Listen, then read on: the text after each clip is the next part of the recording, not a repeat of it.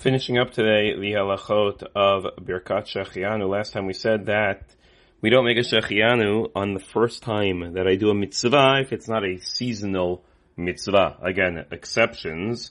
So, for example, the Yalkut Yosef writes, on tefillin, the bar mitzvah boy does not make a shechianu on putting on tefillin for the first time. Uh, a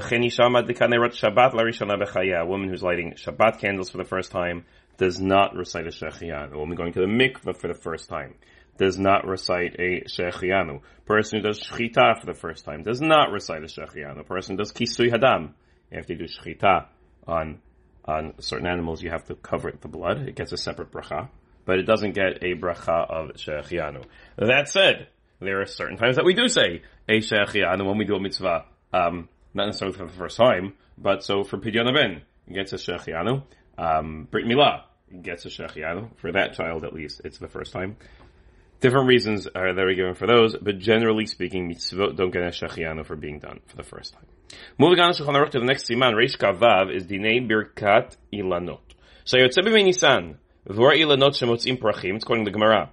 You go out during Yemei Nisan, and we'll have to discuss what is Yemei Nisan. On the face of it, it means during the month of Nisan, and you see trees, Shemotzim Prachim, that are flowering.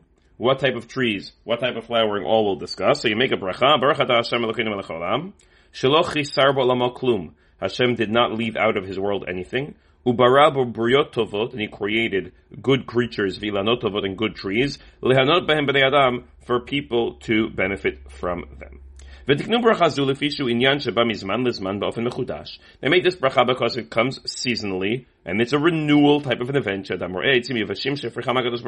You see dried out trees that looked hibernating dead in the winter, and they come back to life. Not something we always experience in South Florida. On this bracha. And you only make the bracha once. We'll discuss all the parameters of this, but it's once a year that this bracha is made. So This is a women should also recite Birkat grama. It's not considered to be a mitzvah shazman grama. Now we know that women are generally exempt from positive mitzvot that are time bound. Shofar, sukkah, lulav. Hashem said, do X at a particular time. Therefore, women are exempt, except for a whole handful of exceptions. But shofar, sukkah, lulav, they're exempt because it's time bound. So you might say, well, wait, what about here? Here there's a mitzvah, admittedly it's a mitzvah darabanan, but there's a mitzvah, say birkat yilanot at a particular time.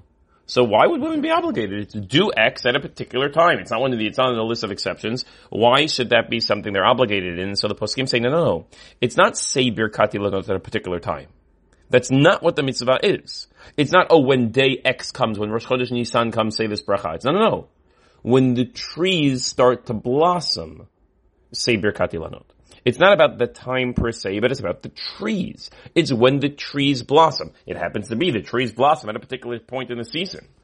But it's not about the time, it's about something that we're reacting to, and that's not considered to be a mitzvah shazman grama. We'll see other uh, discussions about this, whether it's related to birkat uh, kiddush, birkat levana or not. Um, there's a whole discussion achronim. But generally speaking, we assume both men and women should be reciting birkat ilanot. Have a wonderful day.